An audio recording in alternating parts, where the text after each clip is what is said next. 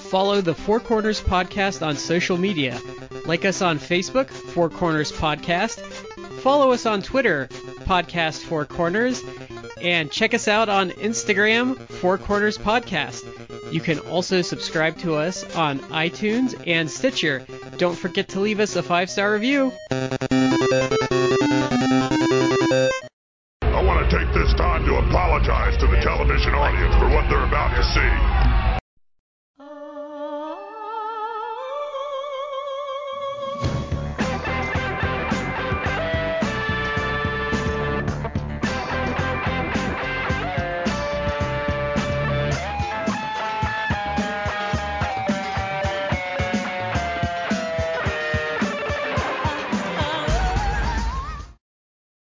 Ladies and gentlemen, welcome to the Four Corners Podcast. I am Shad here with Matt and Brad. Guys, how are you? I'm doing good, Shad. I'm I'm ready for Halloween. Awesome. Yes, um, Matt was just chasing me with an axe through a hedge maze earlier. I don't know what that was about, but um, yeah, that's, that's that's that's some pretty intense cosplay, is what that is. Um, we want to say thank you, everybody out there, for joining us. We've got some shout outs to take care of. Uh, the first one is, as always, goes to Collar and Elbow, the wrestling brand, Collar and collarandelbowbrand.com. Use the promo code Four Corners Podcast. That's the number four. Capital C in Corners, capital P in Podcast with no spaces to save 10% off your order. And I do actually have another shout out since we're around Halloween time. I was Mhm. talking with some friends of mine who have uh, their own podcast that gets into the the weird and the creepy called Grave Digger Radio. Um, their episodes are about 30 minutes a shot, and they actually just did a, a little three part series about horror movies with a professor who specializes in horror films. So it's interesting. Li- it's an interesting listen. I encourage you guys to check them out. Grave Digger Radio.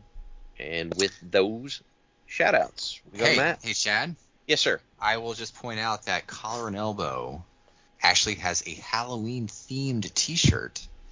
Uh, they have what's called the Four Headless Horsemen. they have the four headless horsemen. yes. So uh, if anyone wants to order that uh, for Halloween, I'm not sure if they can rush it out to you, but still, it's a fun T-shirt. So that's uh, that's on sale right now, twenty dollars. Cool. And if you use our promo code, you can get even more off that. So- Yes. I think they have an undead head one too. Um, Oh, really? yeah. Oh, yes, they so. do. Frankenhead. Frankenhead, that's what it Mhm. Yeah. And um, I believe there was a Ouija version of one as well. But yeah, Mhm. they've got they've got lots of seasonal stuff, and you Mhm. know it's going to be super comfortable. Yep.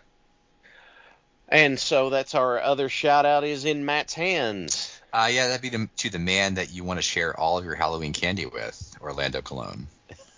Would you say And his you know what? credit Orlando here is Cologne- fine? Uh huh. Yes.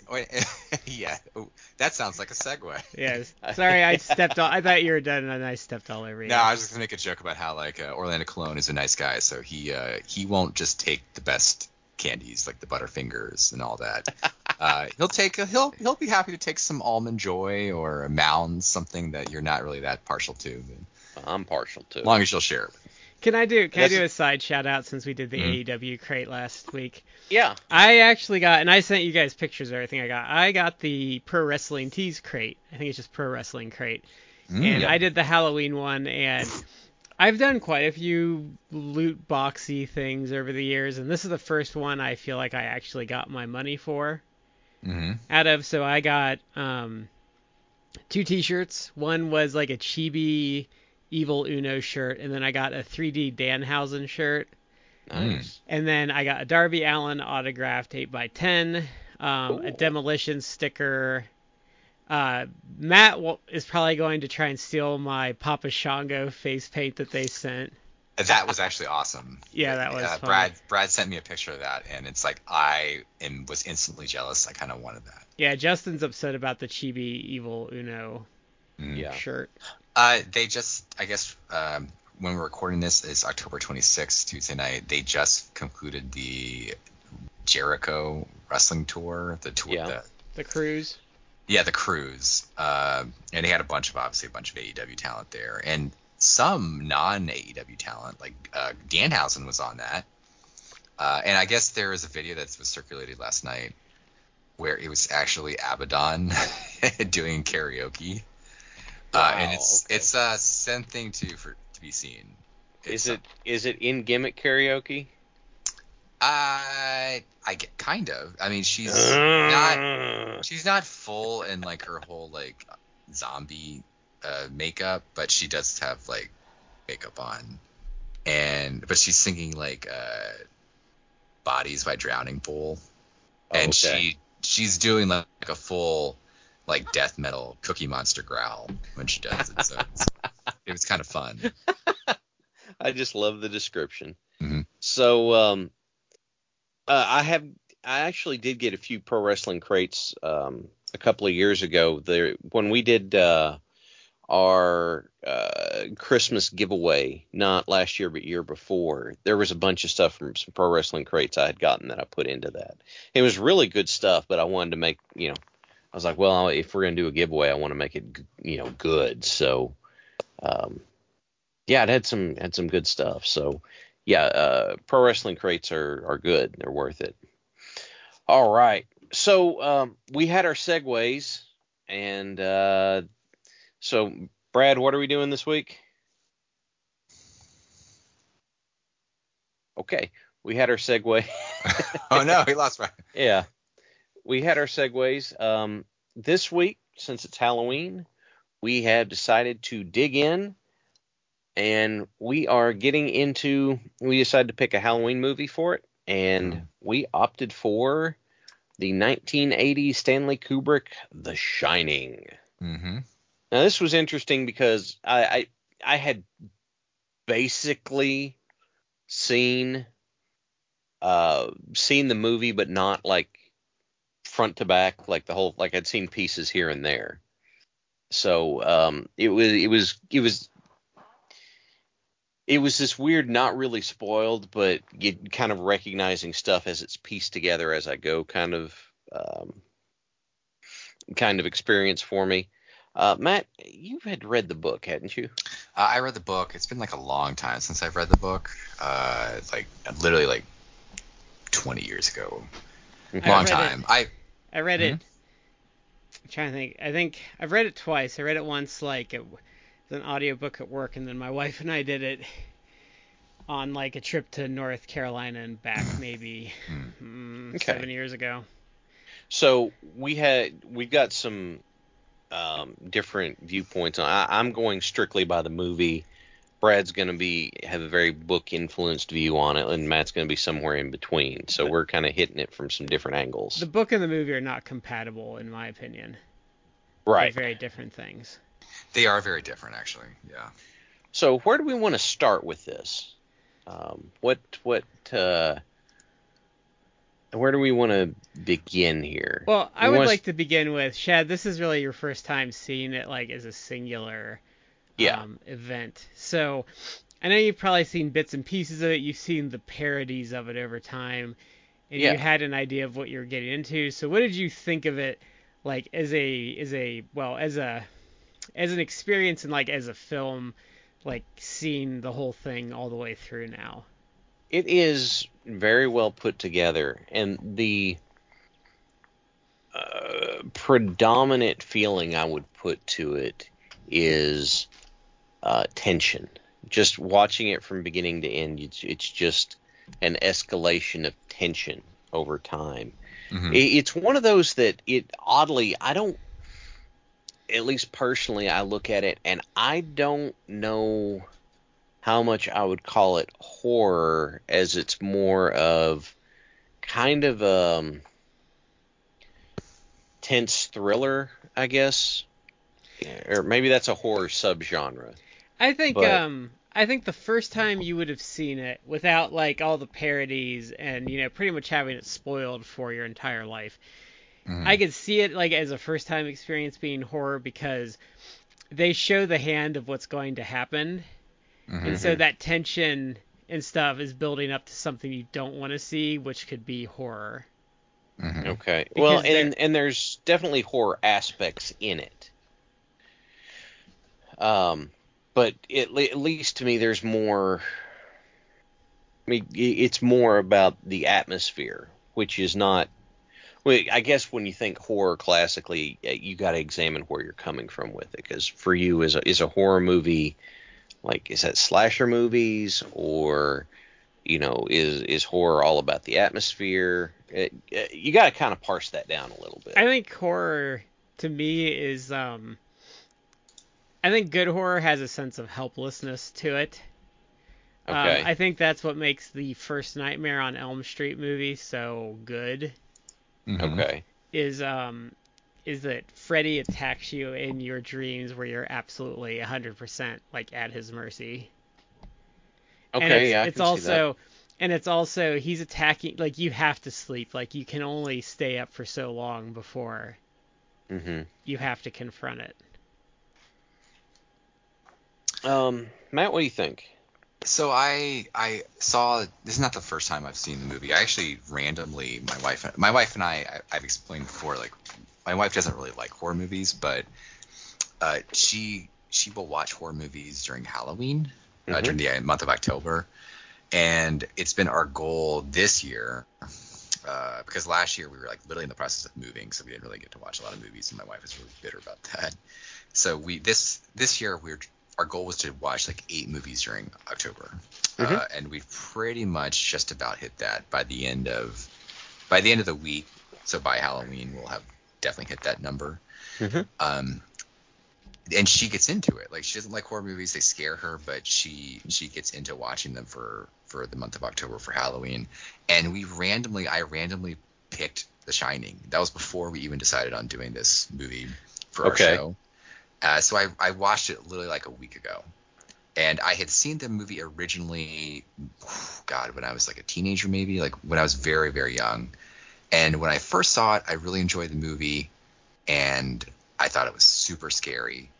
And then now watching it again, um, and I kind of want to go through this, you know, as we discuss the film tonight. I I actually did not like it as much. I still think it's a good movie, but I there are things about it that bugged me. There are ways that the characters were presented that kind of annoyed me. And I guess probably because after having seen the movie before and read the book, uh, it really depends upon how you want to how you view the movie or how you want to view the movie. Because I Mhm. think I think Kubrick's he didn't try to make one definitive uh, decision. He kind of left some things up to the audience. But to me, at watching it again, it's clear he was more edging into uh, Looping timeline is kind of there is so there are some supernatural elements, but it, I think he was more going on the premise more that it's just like it's Jack going crazy, uh, and that that kind of like being the focus of it, versus are if you're someone who wants it to be more of a supernatural horror story or supernatural like ghost story almost, uh, which I am. I think that's something that the book did really well then you're going to be left like a little disappointed. And, that, and watching this again as an adult, uh, I was kind of disappointed because I felt like they really they should have played up the supernatural elements a little more than they did. I Uh, thought and that- it's kind of a lot of things were left, in my opinion, more ambiguous. Whereas if you read the book, like the book, like the supernatural elements are explicit. Like they, Yeah. it is it is a the hedge monsters that move and stuff. Yes, and other things, other things that you've seen, uh, there it's way more horrific and explicitly supernatural, and I think it was done well. Um, and I kind of, I kind of want more of that, but uh, Well, I I still- the I um, agree with you that it's like it is, uh, it's like a deeply unsettling film because you are seeing the utter breakdown of the family unit here and of specifically of Jack Torrance, and I think it's kind of fascinating. See, the thing that I get out of this is it seems to me that there is plenty there is plenty of um, supernatural supernatural aspect to it because it's not yeah the the main focus is Jack is unraveling but given how much stuff that Danny experiences before Jack fully comes undone uh, I'm like, nah, there, there's plenty of, of supernatural in- here that I'm gonna lean to. in the house also even well in both um but in the movie especially a lot of when he's unraveling it's the the we'll call it we'll just call it the overlook as Yeah. like the entity it it plays upon his ego as Yes. he unravels like that's how Yeah. it attacks him is through his ego even like and there's some things i picked up on like when um when he gets locked in the freezer Mhm. and like Grady's thinking like Grady's Grady's like thinking about letting him out like he's just like man like your wife's just better than you like before like the stuff gets really bad like Oh yeah, it, it it it doesn't just drive him mad; it manipulates him into it. Mhm. yeah And um, because not only does it say it's like, oh, you know, your wife's totally not. It also says, it also um attacks his pride, and it's like, are you able to do the job? Like it, it's a two pronged attack that that's breaking him psychologically. Or as Darby Allin says, you're not going to break me mentally. But uh, it, it's attacking him psychologically. It's like breaking him in multiple ways. but there's some things though like um that I think the movie does understate a bit because the woman um in the tub is very much a te- is a very strong and terrible entity in like the books Yes, that's Now- something that, that that's one uh, example of where I thought the book did a fantastic job, and the movie is just weird because you see in the movie you see uh the sh- Dick Hallorann talking to Danny, and Danny kind of through his shine is able to pick up like that Dick Hallorann is is scared of that room. Mhm. And Dick pl- plays it off where it's like, you know, you need you don't need to know about that. You don't need to like go into that room at all. Uh, Yeah. Whereas it's much bigger thing in the book. And I understand that you can't have a movie that's, you know, 20 hours long. There's a lot of stuff that you have to cut, but they they wanted to keep some of it, obviously, and they kept Mhm. some of it. But I didn't think it really worked out well because you see Danny go in the the in the hotel room, and then next thing you know, like he's almost catatonic, like he's been attacked by this entity. And then you see Yeah. Jack later being like seduced comes- and Yes, and then and but I I, I felt bad 'cause it's like 40 years later. Uh, the the special effects are much better now, but it's you just see like an old woman with like uh, weird makeup on. I think that It's not. I, it I wasn't, think it, wasn't like scary to me. I think it holds up in certain ways though, just because it looks fake though. I mean, if that was still in front of you, it would, you know, the weirdness of it Mhm. would really screw with you. So in the in the book is the the woman in the room is she treated as a separate entity? Because She is In what- um, I it's been a while. She either uh, well, she pretty much committed suicide in there. yeah, And um, so she kind of like a lot of it is like a lot of bad stuff has happened there over like a century, Mhm. yeah, and a lot of that's there. But she's a particularly bad like incident, Mhm. okay, and um, I that's I actually had to try and I was trying to like sell that to my wife. Um, because my wife watched it, she enjoyed the film, but I was trying to to explain that there's so much more backstory and things that were fleshed out in the book, and that that the entity is one of them, and Mhm. there was a lot of bad stuff that did happened at the hotel, and I was kind of trying to explain to her like that. No, like this, a lot of bad stuff happened to the hotel. It kind of implies, uh, in what either that's a that's a concept that I I really appreciated that that King did, and I thought that they didn't really go into in the movie at all. But they, it's it's an implication or a suggestion that either the awful things that happened at the hotel, of which there were many over time, yeah, either the the negative like psychic energy of that uh, kind of formed almost like a hive mind of of evil or negative energy or ghosts, what have you, in the hotel, or that it effectively it created like this like eldritch abomination. well, in um, Doctor Sleep, which is a sequel, and there's a Mhm. movie. Um, Yes. the movie the movie's hit or miss. I recommend watching it, um, regardless of that. But so essentially in the book, he traps her in like his mind, and Mhm. they have these things that are pretty much shine eaters. I don't. They have a name, but I don't remember. It's been a while. True Knot, I think. The Yeah. True Knot. It's So like a cult. at, at the end, Yeah. he essentially takes them back to the Overlook and he unleashes her on them. Mhm.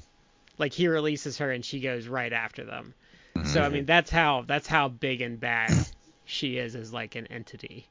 yeah. See, my read on it, at least from the movie, because like I said, I'm going at it strictly from the movie standpoint, was that all of this stuff that we saw was just machinations of the Overlook. The the manager offhandedly made a reference. He said, "Oh well, supposedly." Supposedly it was built on a uh, on an old Indian burial ground, but you know, and it, it's like he's saying, you know, this this is not a um, you know, that was just a rumor or something like that. But you know, it's it's setting up a, a, a at this point a pretty well used trope. This may be one of the trope originators, but um, you know, it's setting that up, being like, oh, you know, okay, not only did bad stuff happen here, but you know, there's there's a vengeful aura going. And in the so book too, like you get bits of it here when the house is kind of screwing with Wendy, but in the book you kind of she kind of gets like teleported back to this like costume party, and that's where a lot of those entities um, really come in, like the furry um, and the guy in the hotel room that just kind of creepily look at her. I, well, it's like the the the furry basically is giving one guy like a blowjob. Yeah. Um, but the thing is, they throw that. That's something. Another, another thing I didn't like about the movie is that that kind of just throws that in there, and if you had no understanding of the backstory there, and I did because I read the book years, even years ago, I I kind of understood. If you just saw that, you'd be like, okay, that's weird. And my wife, who had never read the book and had not seen the movie before, she uh, wasn't like, what was that? She was kind of just shrugging her shoulders, where it's like, oh, okay, I guess there's a lot of like weird stuff and ghosts there. I guess that was just part of it, but she didn't fully get it. The one thing I did think, I I thought it was sequence- effective though because like for me like you've been alone in a I mean in in let's take the context out. You've been alone in this hotel for like 4 months. You're Hmm. running around trying to find your son and then these two like creepy like ghost people are obviously engaged in sexual activity and they just stop and look at you. Like that's pretty yeah, that's weird. unsettling. And I- at that point in the film, with the tension as high as it is, it's it seems like the Overlook is trying to make Wendy come apart at the seams by just piling more weirdness on top of it. I didn't, I didn't like that scene. Uh, That's fair. I did think that the scene where she goes into and she sees like all the skeletons, uh, that I felt was effective. And then the other, the other two things that were happening like right after that was that she, she like turns around at some point and it's like an old dude with with like blood coming down his head, which is again, the 40 year old special effects. That's probably the best they could do, but it did look like he was clearly like an old dead person, like a ghost with Mhm. blood coming out. And she's like, "What did the guy say? It's like a great party." Like, Yeah. and and Mhm. then the scene that we had been seeing like uh, clips from all throughout the movie, the scene where it's like blood pouring out of the, I think they're like elevator doors. Yeah. Yeah. Uh, that that happened. Like I thought those were effective. And that's when that I did appreciate that sequence of the sequences of of her seeing uh, things because then it kind of the pendulum I felt was swinging back towards like this is someone who throughout the entire film wasn't like she wasn't like Danny who had the shine he could see things and she wasn't like Jack who was clearly being influenced by the hotel or just going crazy whatever your interpretation is when they kind of had her start seeing supernatural elements then I liked that because it swung the pendulum back to it's like the hotel is going off the rails and bad shit is happening there's a climax coming Mm-hmm.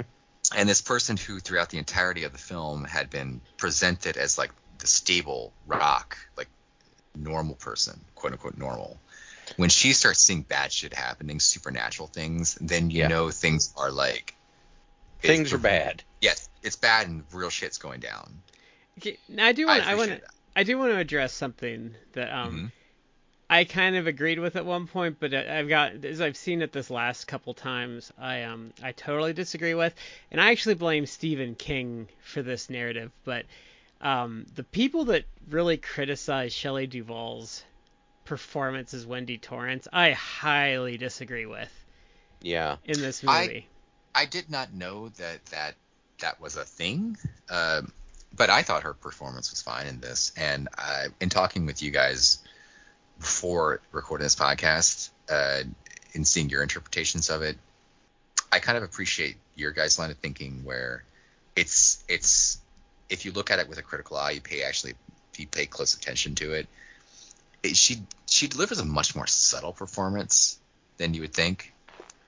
It's, It, it's it doesn't lighter. exactly look subtle on the surface because it just looks like Yes, but there there's elements that that I liked about it because again, until until the supernatural stuff is actually blatant and happening right right in front of her nose, she played that very even keeled, and she was taking the interpretation that Jack is just like fucking gone crazy. And even before she sees the obvious evidence of him gone crazy, Mhm. uh, like the typewriter scene, or when he's literally accosting her, and it seems like he's gonna he's gonna physically hurt her Mhm.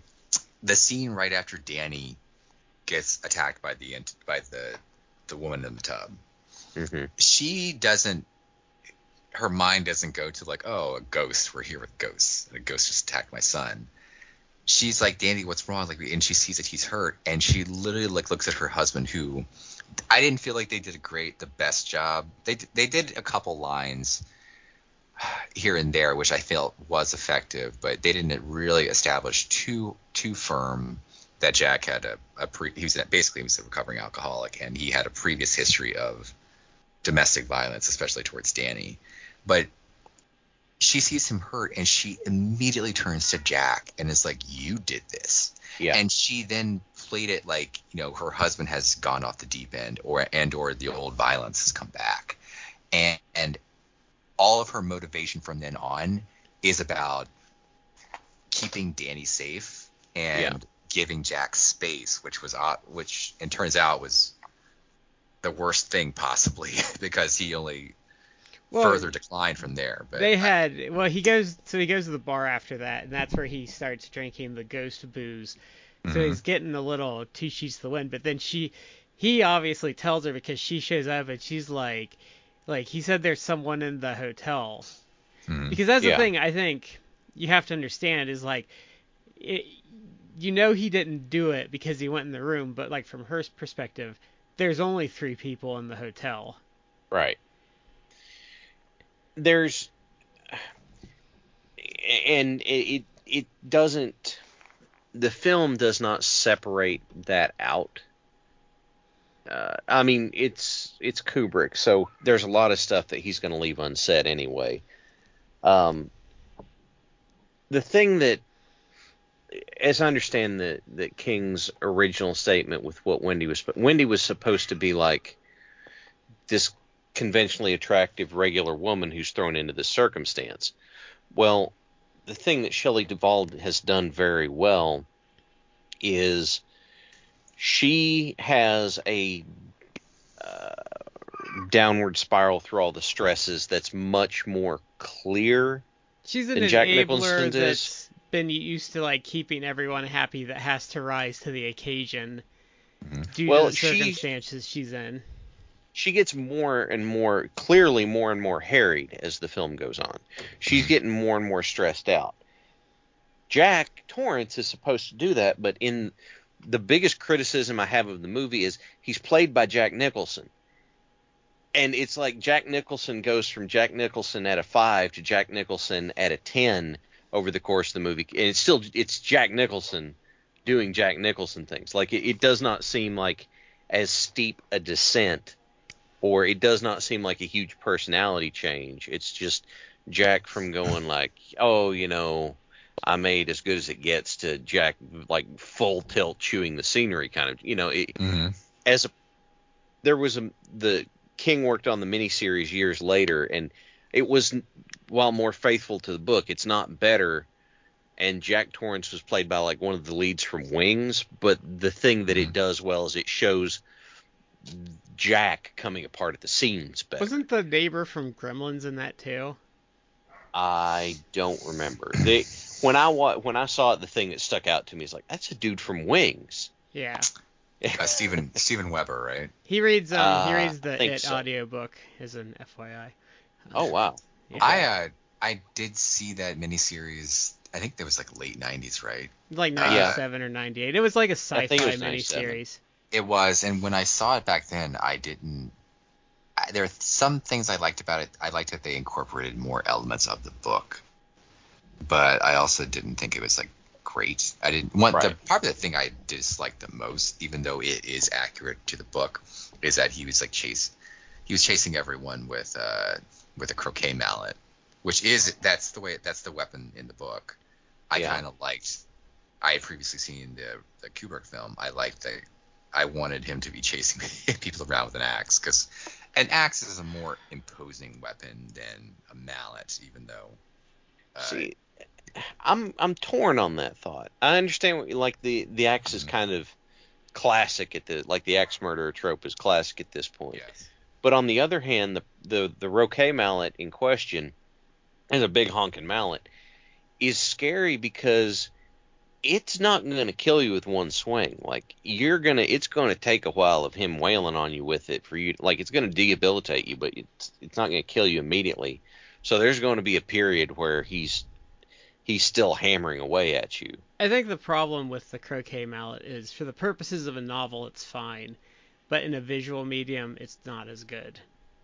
Well, it I don't think it's a croquet. I think it's a roquet mallet, Yeah, it's a roquet mallet. which is a, but- a larger one. That's but like you don't um, get you don't react viscerally to him lugging around a big mallet then um and we've learned from the demon that the bigger the mallet the more um obviously dangerous it is but um I just think you don't get that vis- visceral reaction like you do with an axe. Right. Mhm. If if if they had changed it from a roquet mallet to a uh, more standard scary uh, bludgeoning weapon, like if you were to say like th- he found a sledgehammer in the shed or something, then that might have worked better. I thought the But- miniseries too really couldn't recapture the mood of the movie, where I think is the was where I think the um the isolation and stuff that the movie portrays is really hard to replicate. Mhm. So that's I, I want to point out the thing that I really really enjoyed um, in the in the Kubrick movie is it, it has the feel that's very um, very tense and kind of unsettling and we're talking about you know the overlook as an entity and while while we're watching it, I, I think I messaged this to you guys right after I got done. But there's it's Kubrick, so he doesn't waste any scenes doing anything. Like Kubrick's such a perfectionist, that it's not like he's going to have extraneous shots for filler or anything. But there's this, I don't know, two or three minute sequence where the camera is following Danny riding his big wheel around in the hotel, right? Mhm. And he's doing it, and I'm watching this, and I go, was that the same as it was on his last lap? No, that's something And- that I think is a subtle thing that you you have to really kind of if you're paying attention you catch it, but Well, It- the- it it, Uh-huh. it feels wrong. And the reason that I caught it is I'm like, this is Kubrick. Why is he doing a shot this long? And then I was like, wait a minute. Because he, he's doing this, and it's just Danny riding his big wheel around in a circle, playing like you would expect a kid to do. But as he's doing it, you're getting a little, you're getting more and more tense as he does it because you're like, there's something not right here. Um, and so there's uh, I went reading later, and some people point out it's like, oh yeah, there's all kinds of stuff that doesn't work, like the the office that they go into at one point that has the window behind it. Mhm. There should not be physically there there couldn't be a window behind it. There's there's no way that that could be on an exterior wall given where they they walked in there and stuff. I'm like, Mhm. okay, My wife I said didn't track um, the layout like that, but My wife said when they're when they first get there and Danny's playing in some room, the twins actually walk in or there behind him. yeah, Uh, when he's in the early game on. room. Yeah. early on. Mhm.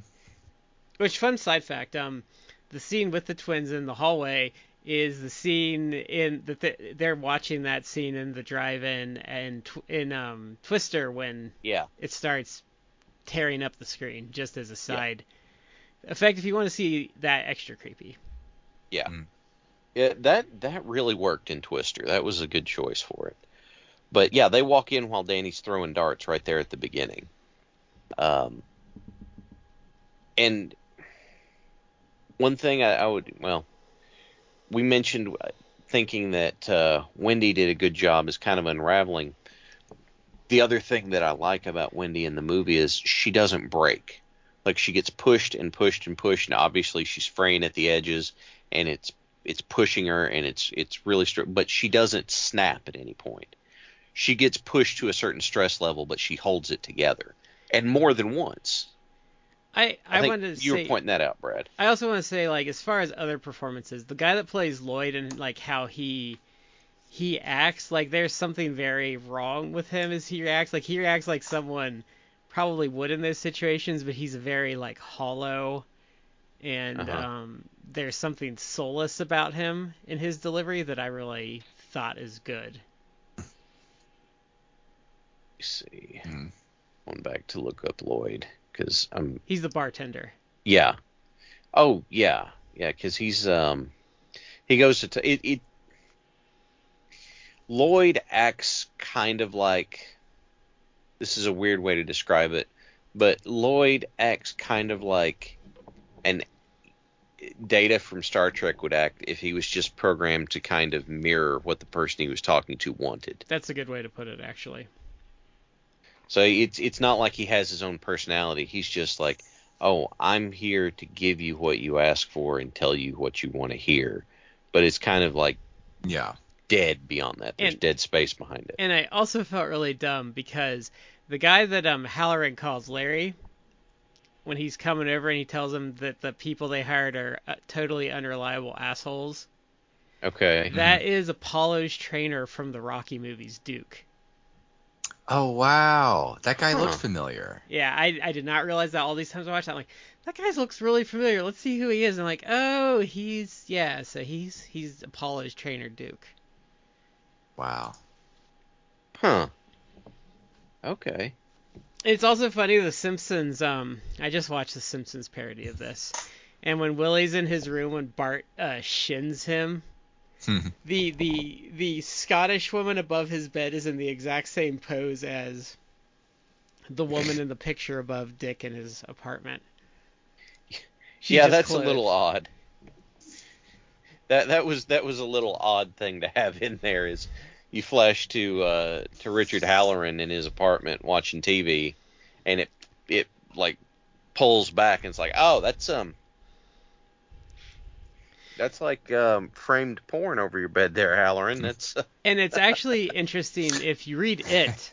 Dick Halloran actually appears in a flashback from Mike's father talking about his life, Mhm. and they're in this like these like uh, I don't know if they they were um I don't know if they're KKK people, but they set this like this um dance hall that they're in on f- fire, and Dick is like with them, and he like he tells them like no don't go that way because like you'll die and he tells them to go another way and they try and like ask him how he knows and he convinces them to go and it's like oh he just shined like yeah. Um, I, I'm I've got the TV tropes page open right here. Apparently, that was called the Legion of White Decency. okay yeah yeah i um i didn't think they were kkk but they were a similar like white nationalist like group Right.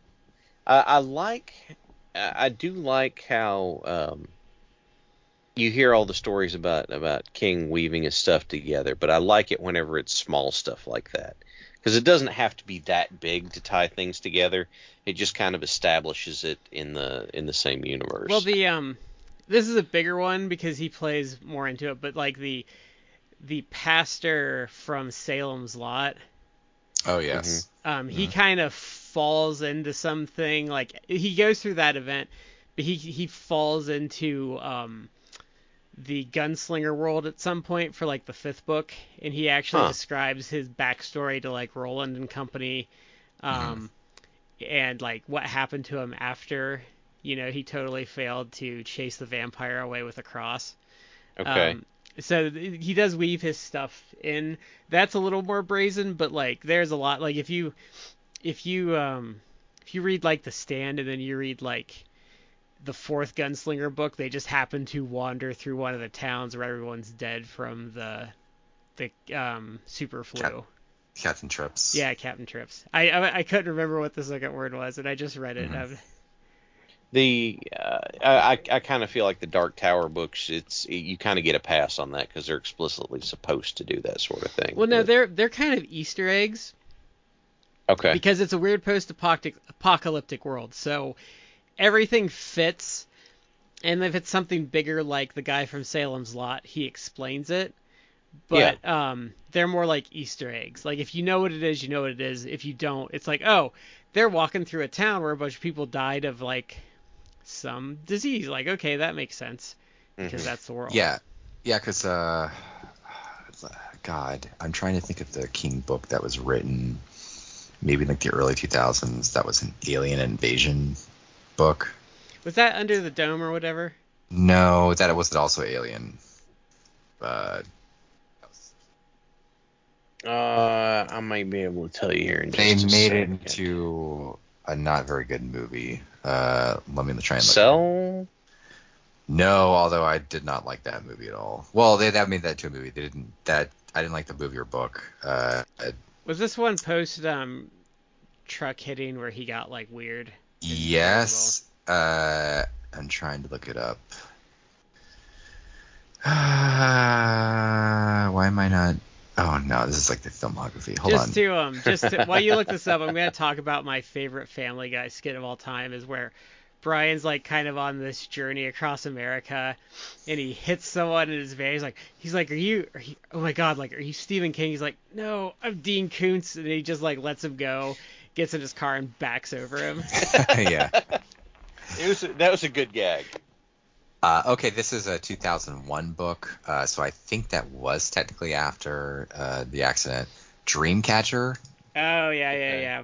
That's that's a weird one that uh, that has the quote unquote shit weasels, where it's like an alien invasion, but it's like if you there's like spores, and if you breathe in the spores, they turn into basically like almost like uh, it's like almost like giant worms or something, but they like basically eat you from the inside and come out of your ass. So Wait. they're dubbed they're dubbed Okay. the shit weasels, but then the the shit weasels turn into uh, aliens like like basically uh, bipedal hu- humanoid aliens that are the stereotypical grays, but that's Yeah. not even the final form. It's it's it's a really weird, not very good book.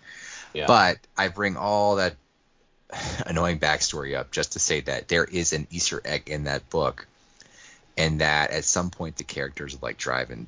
They're, they're they're trying to advance the plot. They have to go somewhere and try and find someone to help save humanity. But they're driving through this town in Maine, and then they see like a storm drain and a sign that says Pennywise lives. And I think they they even get like a glimpse of like a clown, uh, which obviously is an Easter egg back to it. Yeah. King is good about stuff like that, where he Yeah. will throw. The, uh, so much of his work is interconnected.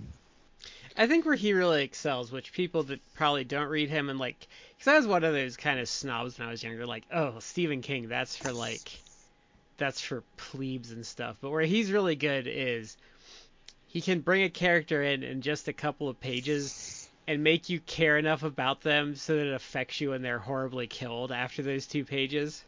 Mm. If he wants to, like, that's where he really like weaving a believable character that even if they're like not a good person, they can have some good qualities to them, or they can just be Mhm. totally evil, like um Randall Flagg and everything. Um, I'm gonna.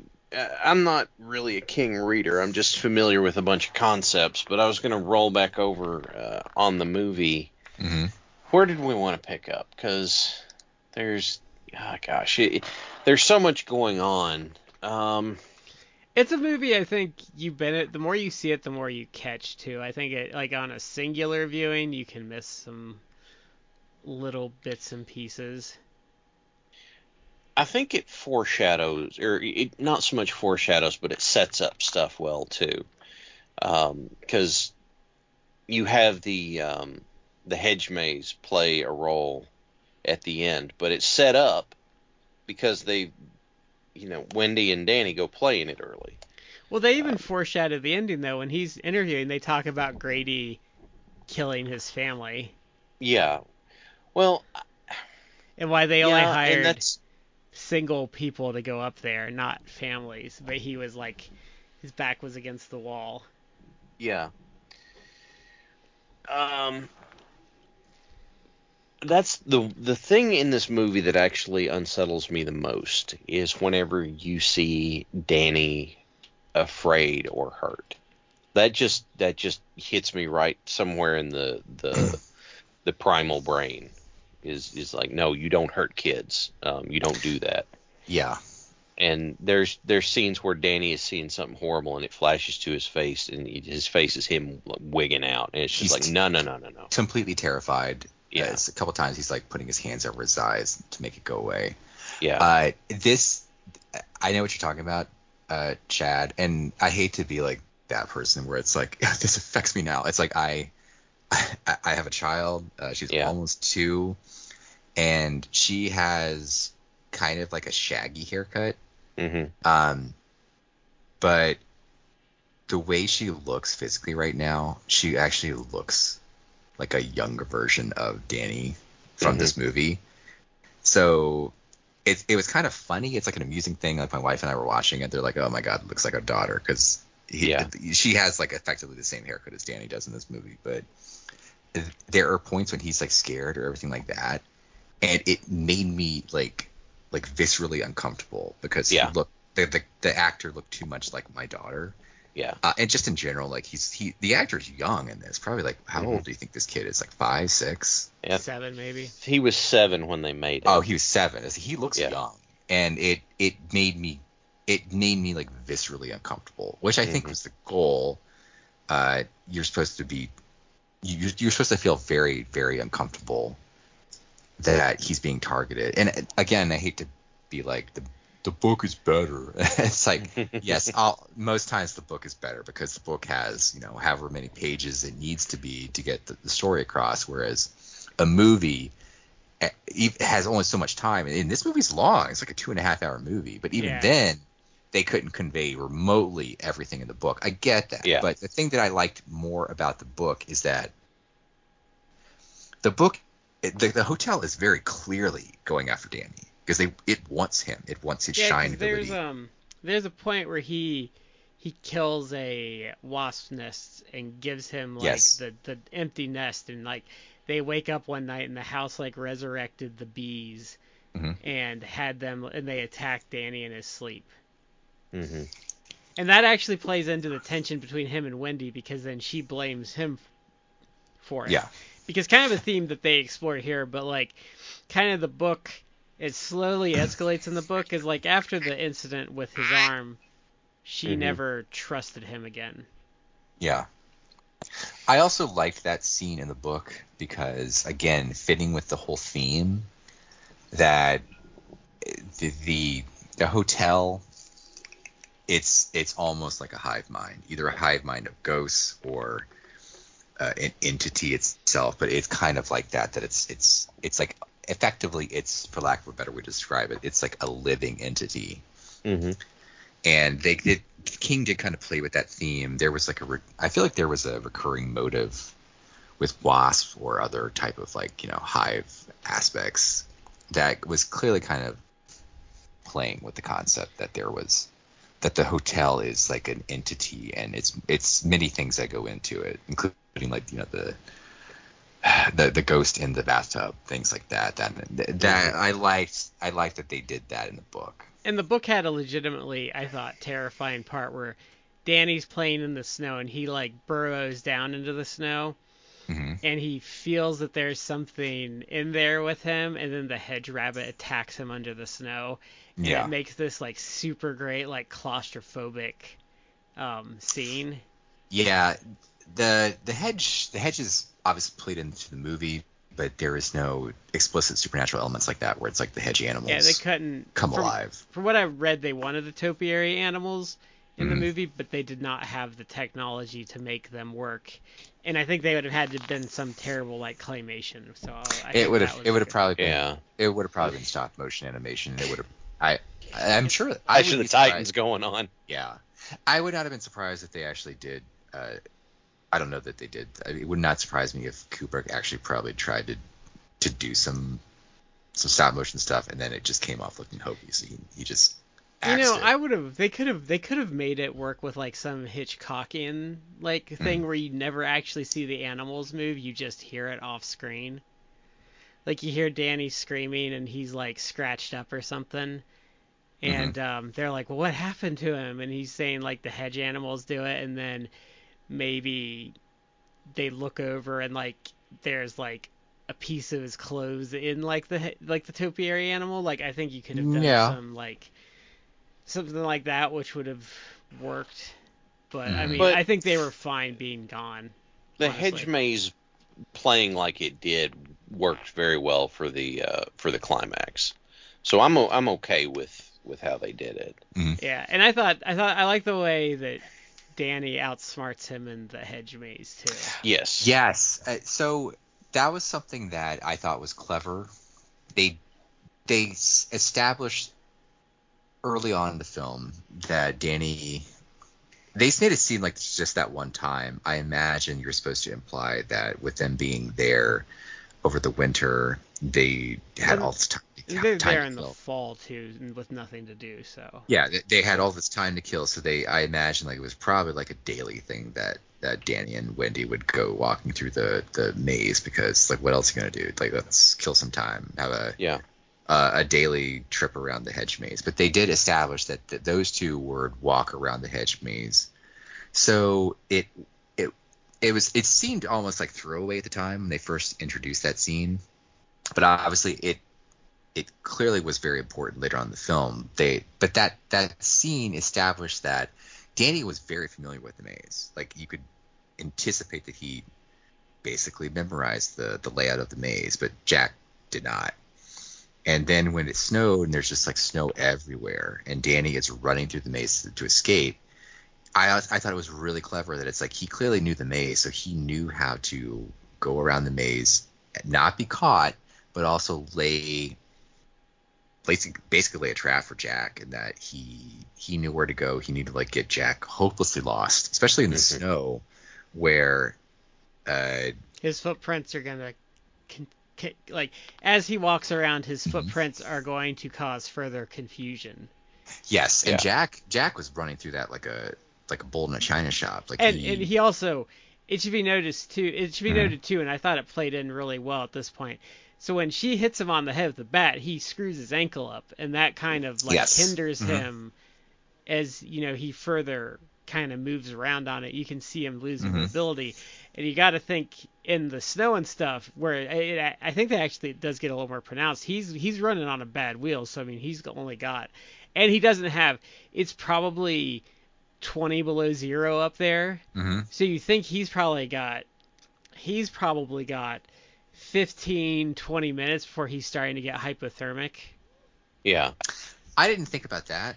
Uh, my wife did ask me afterwards if basically that the hotel was kind of possessing him, whether it was the hotel's possession of him was affecting his health, or that he was effectively because of the headshot that he got. If he was slowly dying from that, like it fractured his skull or what have you, which I guess there's you could you could you know ponder that, but I think the fact that he's like running through and a detail that I noticed is that he's he's running through and he's you know he has an axe in his hand he's you know uh, limping because of the the ankle injury. But he starts clutching at his chest. Hmm uh, to me that I think the implication they're trying to draw is that if you're running around in the cold literally just it doesn't have to be sub-zero temperatures. If you if it's just like 20 degrees outside so it's like it's cold if you're gonna go for a run or like a, a brisk walk around everything like that because I, I like to run i've run in the winter like if it's super cold like that you could run you can get your blood pumping and all that jazz but you know when you stop take a, a break like a minute to catch your breath something like that your lungs can hurt because Mhm. sucking in all that cold air plus the exertion like it it can it can bother you let alone you're already injured and you're like running around for for several minutes at high exertion. And and she also cut his hand probably pretty severely too. Yeah. But all that, all those injuries and all that exertion and what was probably like you said, like sub-zero temperatures, he's really really exerting himself and that's a lot of strain on your cardiopulmonary cardiovascular system for a Mhm. person who it didn't look like that dude was like running marathons in his spare time. No, he, was an like he alcoholic. Shape. He was an alcoholic smoker. That yeah, was a he's like out of shape. Yeah, not not really in good physical condition regardless. And I don't know if you have you seen this movie? Uh, have you seen the movie Wind River? No. no. No. Uh, good movie. It's on Netflix. Uh, I think it's on Netflix. It's on one of the streaming services. It's done with Jer- it had Jeremy Renner in it, and also uh, the other Olsen girl, no, Scarlet Witch. I think it's Elizabeth. Elizabeth. Yes, she's in it too. Uh, it's a movie that's really good. It's it's basically almost like a, a neo noir type of uh, story, but there's in the premise of the movie is that there is it's on like the an Indian reservation, and you had a character, a young woman who who died, and you had to find out how, and eventually they find out that uh, she died of effectively like a pulmonary embolism. Uh, and the reason you find out how she died is that she had been sexually assaulted by a group of men, and she was Mhm. she had escaped from them, and she was trying to run away. Uh, but it was kind of the same situation here, where it's like it's sub-zero temperatures, and I don't know if the medical science is exactly accurate, but they presented that that level of if you're going to like heavy exertion, which in this case was her running, running away, trying to get away from her attackers. Doing that in sub-zero temperatures, the blood vessels in her lungs literally created they caused a pulmonary embolism, which Hmm. went to her to heart and took her out. Uh, now I don't know exactly if that's the concept that Kubrick was going with, but I kind of took it like that, where it's like this guy who's like, not in the best shape has been really just beat up by everything that happened over the course of the night, uh, and running around in sub-zero temperatures in a blizzard with uh, all this heavy exertion and everything, the, the cold air. I Mhm. took it as like he was probably in this in this in beginnings of like a heart attack or some some bad stuff was happening to him. Yeah, they it does him just clutching his chest is kind of movie shorthand for my body is breaking down in some Yes. fashion. And that's that's fine. You know, it, Mhm. you don't have to it could my understanding and I could very well be flawed, but my understanding is that running in cold weather damages the um the alveoli in your lungs and so you don't get the same kind of uh, oxygen carbon dioxide crossover out of your bloodstream and all that good stuff. I, you know what? Okay, cool. I guess. Um, I am not a runner. Never, never have been. Uh, at this point, never will. I run like a wounded buffalo. Not far, not fast, not long.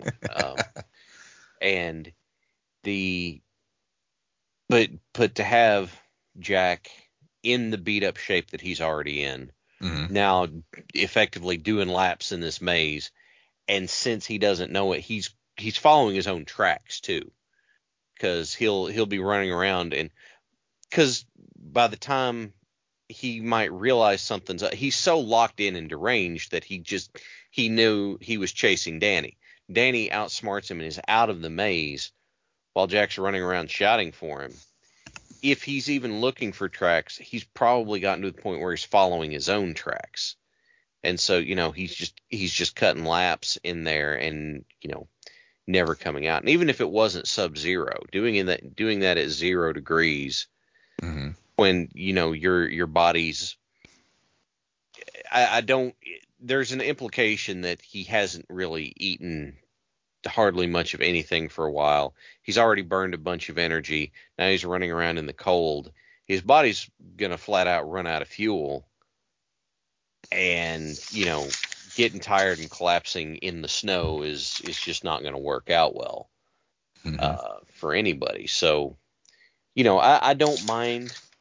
Some people get grumpy about the ending, and that I, I don't mind it at all. I think it it makes in internal it's in the internal logic makes sense, whereas some um some forms I've I visit they use the phrase verisimilitude. It has internal consistent logic, hmm and so yeah, okay, that you know it all makes sense and it progresses fine. Um, now since we mentioned Jack getting beat up, and I had mentioned earlier, you know, Wendy hitting points and not breaking, and and Brad mentioned the baseball bat thing.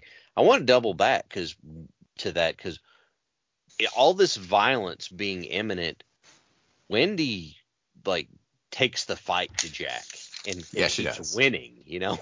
hmm And it's funny because it's you know it, it's Jack Nicholson, you know it. It- There- late '80s, early '90s, everybody did the the vaguely threatening Jack Nicholson impression, and Shelley Duvall in this movie is playing like the human embodiment of like a skittish Chihuahua kind of. Thing. Yes. Well, uh, there I was mean, a- Should we talk about with her performance that I guess Stanley Kubrick like horribly bullied her on the set?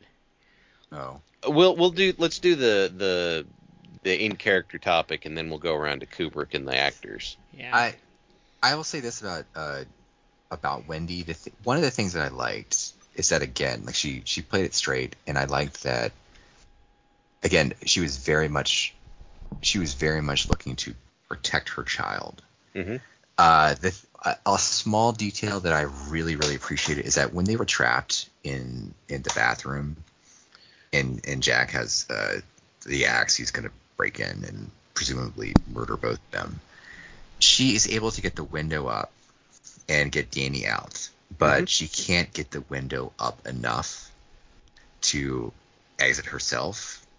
And sh- I liked that what she did. Her immediate thought was just to again protect her child, her protect her child, and sacrifice herself if need be because she just goes to him and it's like run, run and hide Mm-hmm. like she has she obviously doesn't want to die but she uh her thoughts are to her child first and foremost and it's like have him run have him be safe let him like it- you know escape from jack and i'm gonna figure it out and she she she wasn't just like oh i, I meekly accept my fate she again she attacked him with a knife she cut his hand I mean, she Mhm. smacked him on the head with a bat too.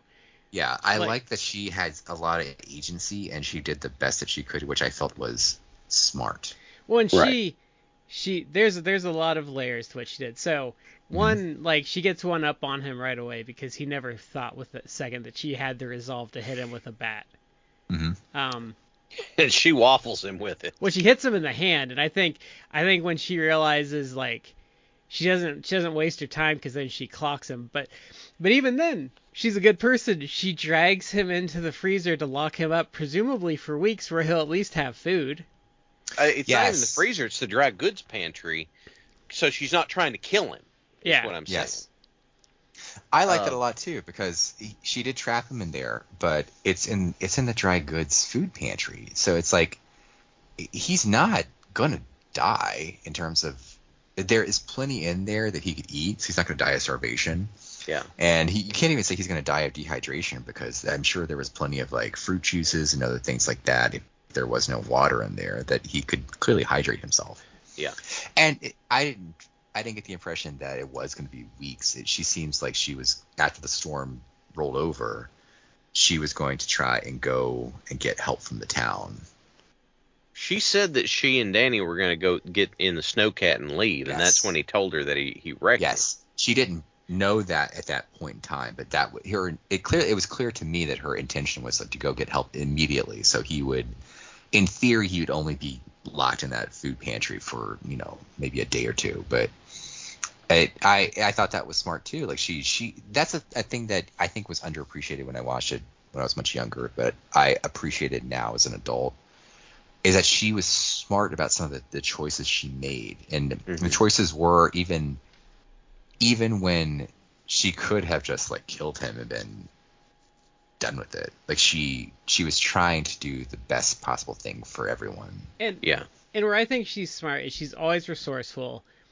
Um, she always makes maybe not the best choice, but she makes a good choice.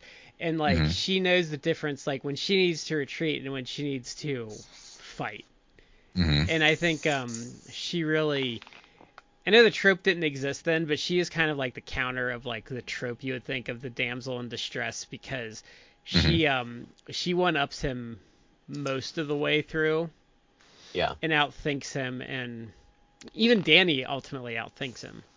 hmm But you can Um, tell with her that she's she's always using her surroundings to the best that she can and she's always thinking and she's trying to she and essentially even like when she cuts his hand like she could have probably done more and like stabbed him in the neck there but even then she doesn't want to kill him Yeah. Right. Well, it, uh, the hand attack when he reached through the door seemed like an attack of opportunity. Um, well if she D and D reference here, but I think I think there though she had to because if he Yeah. got in she was screwed right. and um, she had to show that she could hold him off, but also that she wasn't helpless. Yeah. And it worked because he eventually backed off because he realized.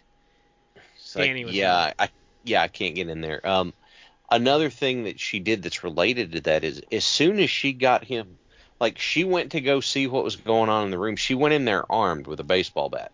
She clocks him, and when she took him and put him in the in the pantry, she got a big honking knife and kept it with her all the time. Like when Danny comes and you know he's writing red rum on the walls and stuff and wakes her up, she has the thing right next to her. Like she's prepared. You know, in this horrible circumstance. hmm So, and that does bring up one thing: is I wish one thing I wish that they would have delved into or explored a little bit more. It's Kubrick, so he likes to have things be um, ambiguous. Was obviously Danny Tony. It was in Danny's finger finger. There was like telling him stuff, right? Like that was part of his shine, but they never did touch on it because in his conversation with Hallorann, Hallorann's like, "Oh yeah, The Shining." It's like he can talk to people or see stuff or something like that, but he never mentions. It's like, "Oh yeah, you know, helpful entities are going to tell you stuff." So it's like, and I've looked it up. I know what Tony I think is supposed to be, but I wish they would have like touched on that more in the movie. Yeah, uh, that I wish I, I agree with that because I you're kind of left to think he's just like an imaginary friend, but it's obviously like it, it there's there's other implications there. Yeah. There's there's something up, but they never um you know, they never and and Tony doesn't come into play at the end either. That that's credit to the character of Danny that Danny is um capable of uh Mhm. you know um capable of figuring his own way out, but you would figure it's like, you know, if you're an imaginary friend that you know can help us to don't you think popping up here might be a nice thing to do? But- yeah, and a thing I think I, I liked about that, I get the one thing I did like though, like he didn't really play a factor, but the whole like red rum thing, I did appreciate that right before. So he red run red rum, and then he when when Wendy woke up and she saw like red rum spelled backwards murder, like Mhm. I thought that was clever because right at that moment, it kind of woke her up and to it shocked her. But then that was when the shit was going down with Jack, Mhm. and then it spurred her to like kick into gear, Yeah. throw Danny out the window to save him, Yeah. stuff like that. I did think that was kind of interesting. Well, in the Yeah, book or too, good- Tony Mhm. Tony tells him the red rum thing early, and that's Mhm. something that because Danny has um Danny has some internal monologue in the book, Mm-hmm. and one of the things he's trying to come to grip with what which is he doesn't know what red rum is, but he knows it's bad Yeah. and it's ominous. So it, it plays like it's it's a the red rum thing is a um it's foreshadowing in the book for like a long time. Okay. Um, one thing that also, just going back to Wendy's competence, because we, we mentioned her putting Jack in the in the pantry. She won when she did that. It just so happens that the hotel cheats, because Jack could not get out of there himself. Like that that's made very very clear in how she locked it up. Like the ho- hotel had to cheat to get Jack back on footing with her. And that's really interesting in that like her being that um she's capable enough that in order for for Jack to be a threat again, the hotel's just like, "Oh god. Seriously, dude. Fine. You know, we'll get you out. Don't screw it up again." And the You know, the, Simpsons the hotel knockoff- had to give him a mulligan. in the Simpsons knockoff, they have to drag Homer out because he just wants to eat the food. Mm-hmm. and Moe's like, Moe's like, the ghouls and I have been talking, and we don't, we want, we, we question your commitment to our cause. mm-hmm. And he's like, Um, can't talk, eating.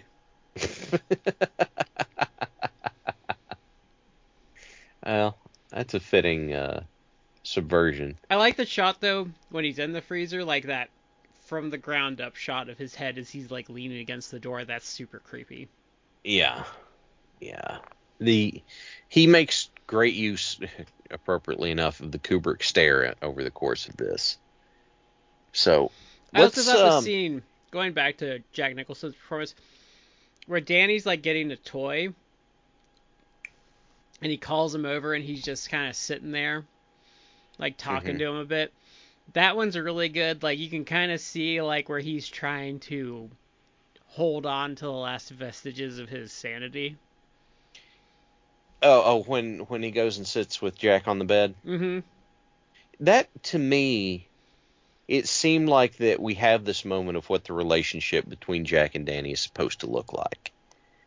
And that seemed kind of like a nice I have come across some people online that that maintain that that Danny has been molested at some point along with being abused. And I'm like, I'm not sure where you're getting that from the movie. Like I'm not seeing that. No, it was an honest. It was an honest mistake in the book. You're right. Right, Well, no, not just the the abuse part, yeah, but the like there are some people who who are making the case that that like Jack sexually molested Danny at some point in the I would. I like would it's implied in argue. the movie, and I'm like, um, my argument to that was is this was made and and written with a 70s perspective and that was not something that was thought of much in the 70s so no as far Yeah, as like I'm the narrative goes he was not Yeah, I I didn't take it. I in reading the book and reading and watching the movie, but back then and again, I don't I don't think that the there was like sort of any sort of like sexual molestation subplot. I I think obviously there was a subplot of of Jack being a violent drunk, and I if I recall, there was kind of some impl- there was some there were some references in the book where it seemed like his dad was abusive, not sexually abusive, but just Like- abusive yeah physically abusive towards him. Mhm. So it was there was kind of some themes about how like Jack Torrance was falling into the maybe potentially the same patterns with his son, Mhm. but I don't think there was any sort of sexual aspect of it. It was more like a, a is is he is he an alcoholic? Uh, and he was at some point. point, and then Yeah. is he is he like physically abusive to his kid? well he assaulted a student broke- in the book too so he had a history of, of violence It Violence. yeah, anger. Yeah. But it, it's just one of those things. I saw that and I'm like, ah, I'm not. That that feels like someone trying to be edgy and insert more into it than is really there. I think it's too much of it is too much of looking at something made in 1980 with a modern eye. Yeah. The uh let's let's go ahead and, and look at the ending on it. Um what what do you make of the ending that with the uh uh you know the photo and all that sort of stuff? What what's I your actually- take on that ending? Uh, I actually like that a lot, and I think that's something that watching this film years later, I'd never picked it up on again, and, and like the first time I watched it, but was something that they did kind of make obvious if you're paying attention when Jack starts going on about giving basically like a solilo- soliloquy about how like you know I I feel like I've I've always been here at the Overlook Hotel, and then the photo at the end it did kind of imply there was some sort of weird like time loop thing, and you you saw that uh, in his bathroom conversation Yeah, because Grady says the same thing. He with did. Grady.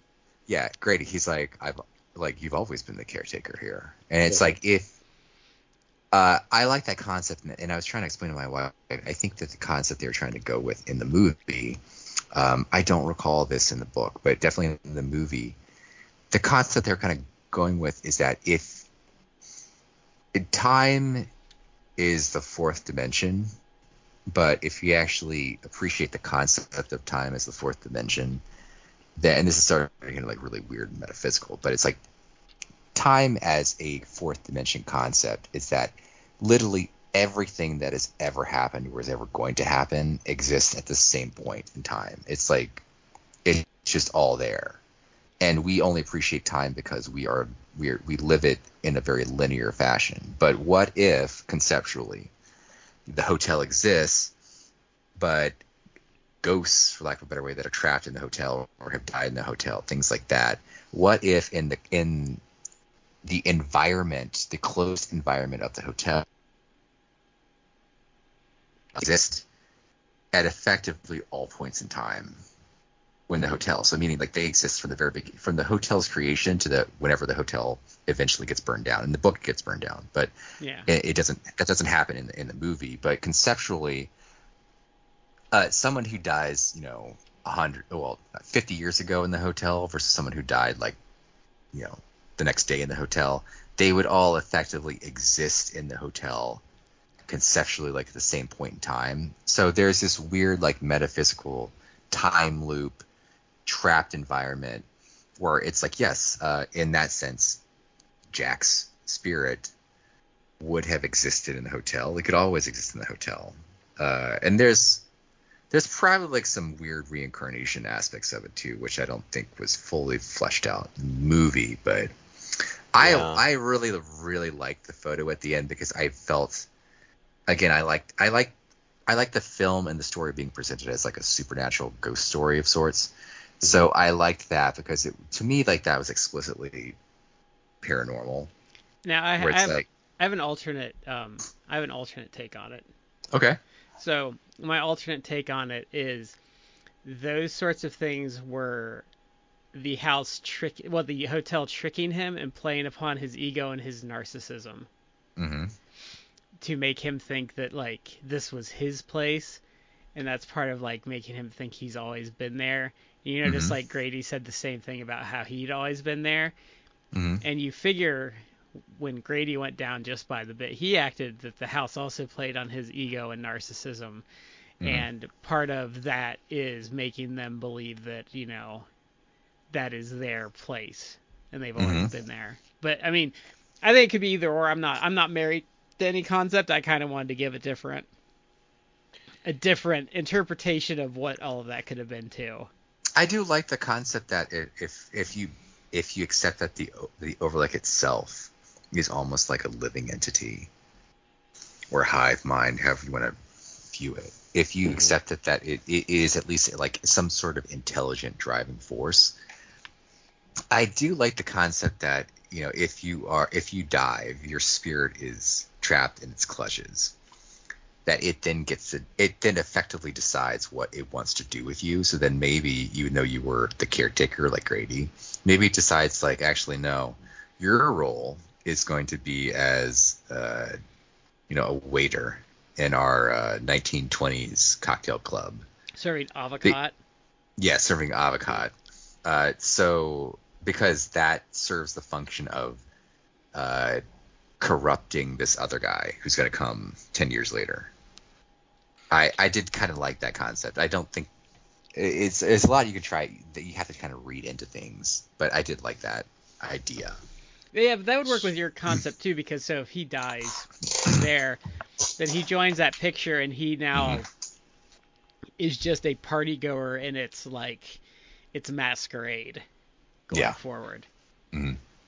my the the weird theory that I've cobbled together kind of goes with Matt's in that there's this recursive element in so there there are roles right? There's the caretaker. Uh, it- I, I guess it's almost framed like a 13 ghosts thing in my mind.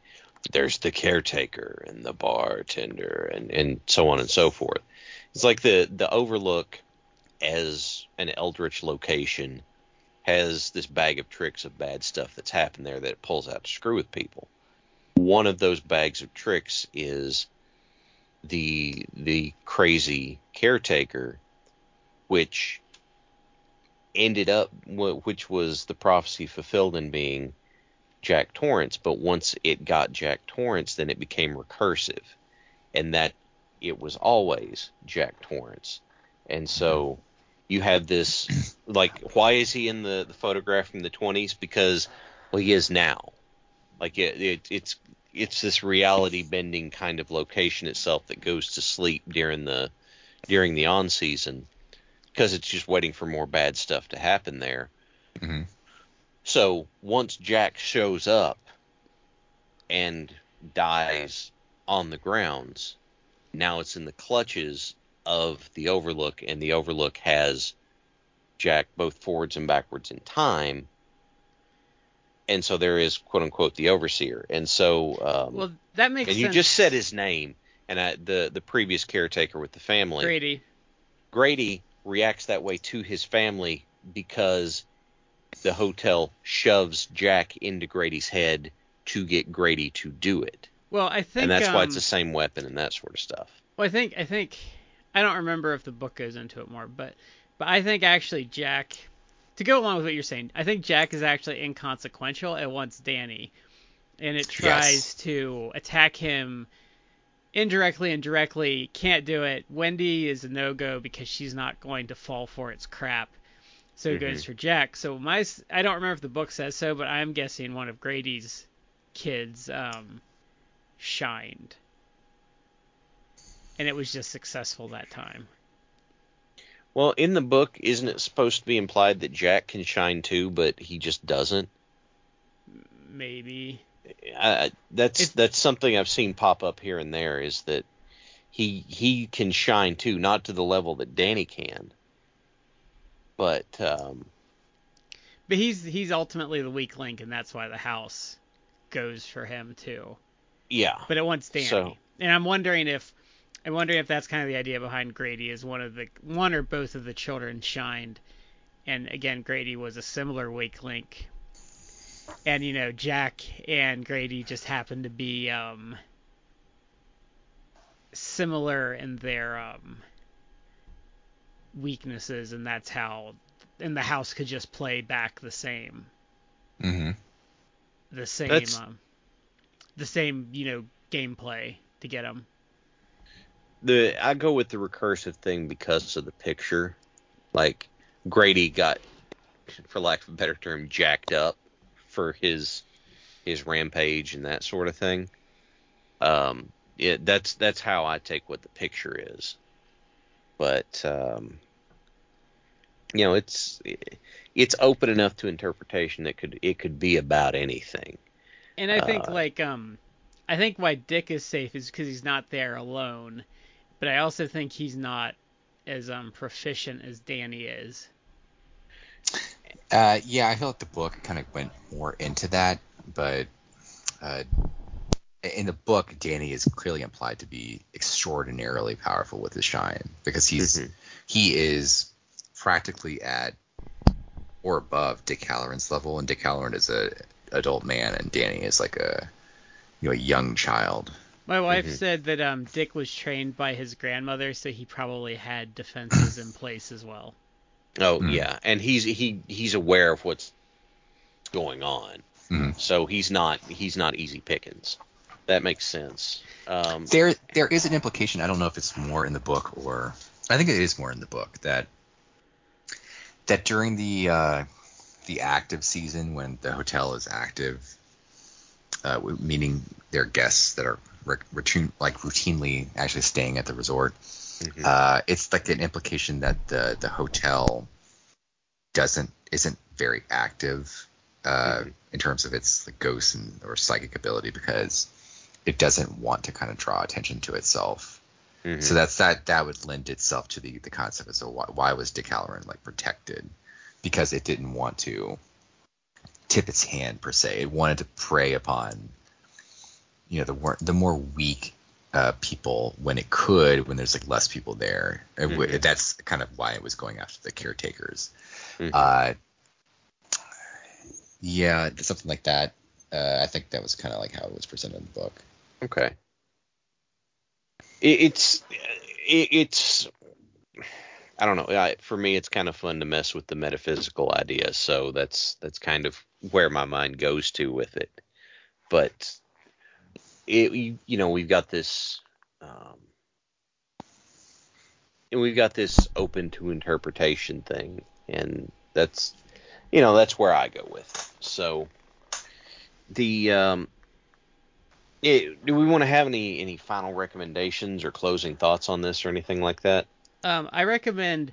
I'm gonna say it's a flawed movie, but it's worth the time. Uh, watch Doctor Sleep if you've seen The Shining. I think it has. Um, it's an interesting follow up. Hmm. Okay. What about you, Matt? Uh, I have not seen Doctor Sleep, uh, or I would probably, I probably want to read the book versus see the movie, but I, I guess I could do both at some point. But I did, I, like I said, I did, I liked the movie a lot when I was younger, much younger. Watching it again, I did not like it as much. I think because I, I kind of was able to pick apart some things and look at it more critically, and there, I, I saw things that I didn't like about it, or I felt Mhm. the book did better or could have been improved upon. That said, um, talking out with you guys, there are a lot of things that I actually did like about the movie that I think are well done or are more subtle, but that uh, it kind of brings the points home, the story home. Little aspects I felt were were really good in terms of like the characterization. Uh, so I I did appreciate that. I think that the performances were good. I, I actually everyone always talks about about uh, Nicholson and his performance, but I'm kind of like, was it you, Brad? It's like I or maybe it was you, Chad. I, I kind of felt like he, he was so he was almost scenery chewing at points. Yeah. Um, which I get it. Uh, and it's many people probably consider it like iconic, but again, looking at it as an adult with a critical eye, I think that the performances by Danny and by by uh, Shelley Duvall as Wendy were way more subtle and way more impressive to me. I thought um I thought Scatman Crothers did a good job. Like the look on his face, like when he's in bed and Danny like shines at him, like the realization Mhm. that comes over his face, and like you just he didn't have to say anything. I thought he was a good. He was a good like warm presence too, Mm-hmm. and um they do a good job of building him up to just like kill him and like kind of cast him aside. Really, I thought his character arc was interesting. I don't know if it was great, but it was interesting. I did like the obviously Danny like basically felt him die with The Shining. Yeah. I did like that scene. I mean, that's kind of almost like an iconic scene, but you see him like in just in terror Yeah. at what was happening. Like I thought that was uh, that was good. And then they just have Yeah. axes laying around so he can get another one. That was kind of a bad look by the management. Yeah.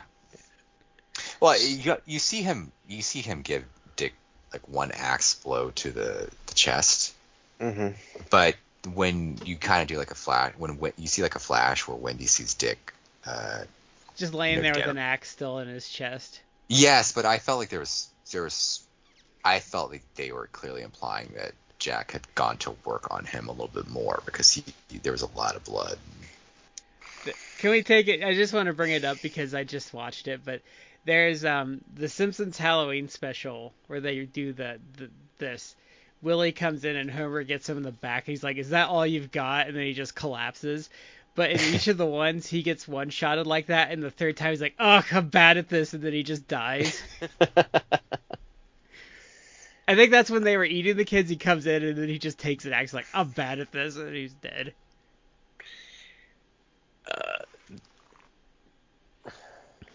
the thing for me is that in the um, in this movie, like Jack's downfall it's it's it's too for me. It's it's it's Jack Nicholson just being a lot of Jack Nicholson, and you know I don't have a um, I don't I don't see the uh, the downfall as as starkly as I would kind of like. You know, I want to I, I would want to see him be a um, you know start better and then the the depth is is a sharper drop off. See the book. you know- this is where the book is better. I, I'm gonna Yeah. say unequivocally because in the book, he's likable. Um, you get more of his past. Yeah. Um, Like, because you find out what actually makes him stop drinking is so he he had a friend. And they used to call them. They would drink martinis, and they would call them green Martians, I believe. And um, they're driving home drunk one night, and they think they hit a child, Mhm. and they get out and they look and they look and they look and they don't see anything at all but he swears like he thought they hit a kid and that scares him sober Mm-hmm. and so they're in the book they go to town sometimes so you can he starts to slip a little bit like he's doing really good and they talk about when he was hungover he would dry chew excedrin tablets Mhm. he's trying to call someone. He just is in this booth and he starts chewing Excedrin tablets. And you're just like, ah, come on, dude. Like, no, stop. Bad. Yeah. Yeah. And um, they really, they really, they really interweave like a lot of stuff. Like he's writing this play, he has writer's block, and then he freaks out like right before the downfall because they don't explicitly say it, but he all along saw himself as the protagonist. And they actually really smartly weave it in where you realize that he's more like the bad guy than the protagonist, and the protagonist is more like that kid he assaulted. And he kind of realizes that right before the downfall, and he freaks out and realizes he put all this work into this this play that he absolutely despises. Right.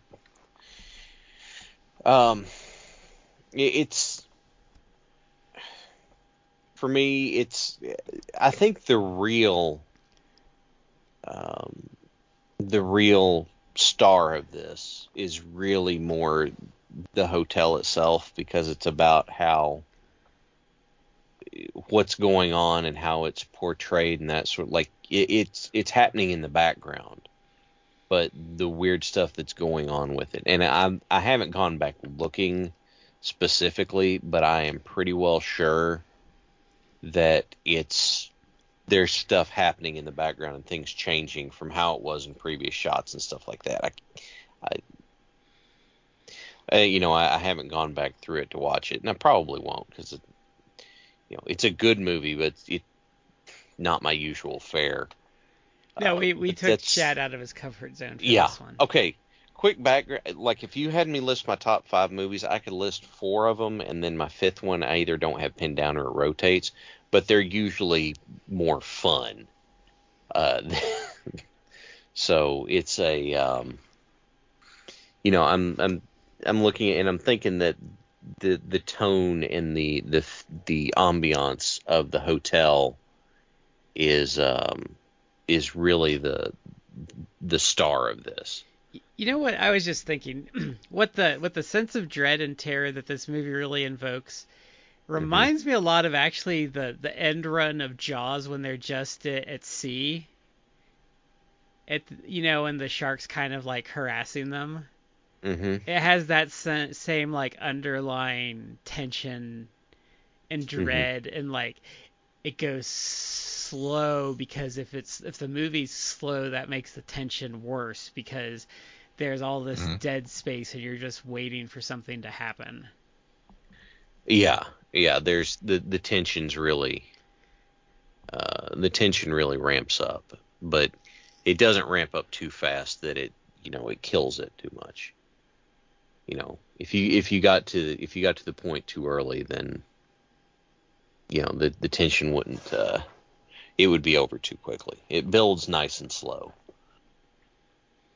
Yeah, All right, I th- it does a good job of getting all the set pieces together. Right. For you. if if the I think the biggest thing that this movie excels at is the setting, setting the scene and the tone.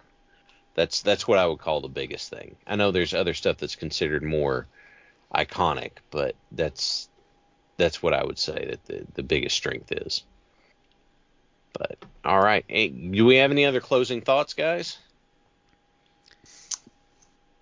I don't think so. This was a good movie to pick for for Halloween. Yeah, I agree. This is the actually I think the first time we've done a movie. Yeah, I is think like it an is. episode. We may do more of that. Um, Yeah. Yeah, I kind of want to do. I kind of want to do Transformers the movie at some point hmm for like an episode. Ah. I'd be down. And um, I would actually like to do this for Beyond the Mat too. oh, interesting. We I might haven't have watched that to. in a long We might have to sucker Dames or Tim on for Beyond the Mat. for Beyond the Mat. Yeah, I remember Tim talked Mhm. about that as a That was like iconic if you were like an Attitude Era fan, especially like. I think that's like for some people that's like the first time they really got smacked with like the the behind the scenes stuff. hmm hmm that was that was the first big pull in the curtain back. Um, and if every time I think of Beyond the Mat, I feel a little bit bad for Mike Modest because I'm always like, ah, he, that guy should have been bigger. Didn't Roland Alexander just die, or is he still alive? Uh, I I can't remember what the context was, but I'd heard something about him not long ago. But if he died, that means I missed it. Okay, I might be wrong. So I'm not sure. But um, John Cena wrestled for that promotion when he was the prototype, actually. Yes. yes, he did. I think he actually might be in the background of like one of those shots. Do you think he'd started by that point? Be around that time. There's the whole Discovery thing on him around 2000, I think. I did see that. I I think it was a little bit later because it was after he had uh, achieved some notoriety. But Yeah. uh, the um, yeah, we may dig in on that. So, uh, hey, everybody out there, if you liked this and you'd like for us to do more movie discussion breakdown stuff, let us know. Um, hit us up on social media. Sorry about that. The um, you know, do you agree with us? Do you disagree with us? We would love to hear from you. And heck, you got a request on that front, send it in. We'll take we'll uh we'll uh, look at it. There's some stuff that that I, I you know I might just absolutely tap out on and just be like, no, no, no, I'm not. That's not what I'm doing. But we will absolutely look at every request that comes in. Um, so, with all of that being said, uh, this is Shad with Matt and Brad. We've been in three quarters. You're in the fourth, and we'll catch you next time.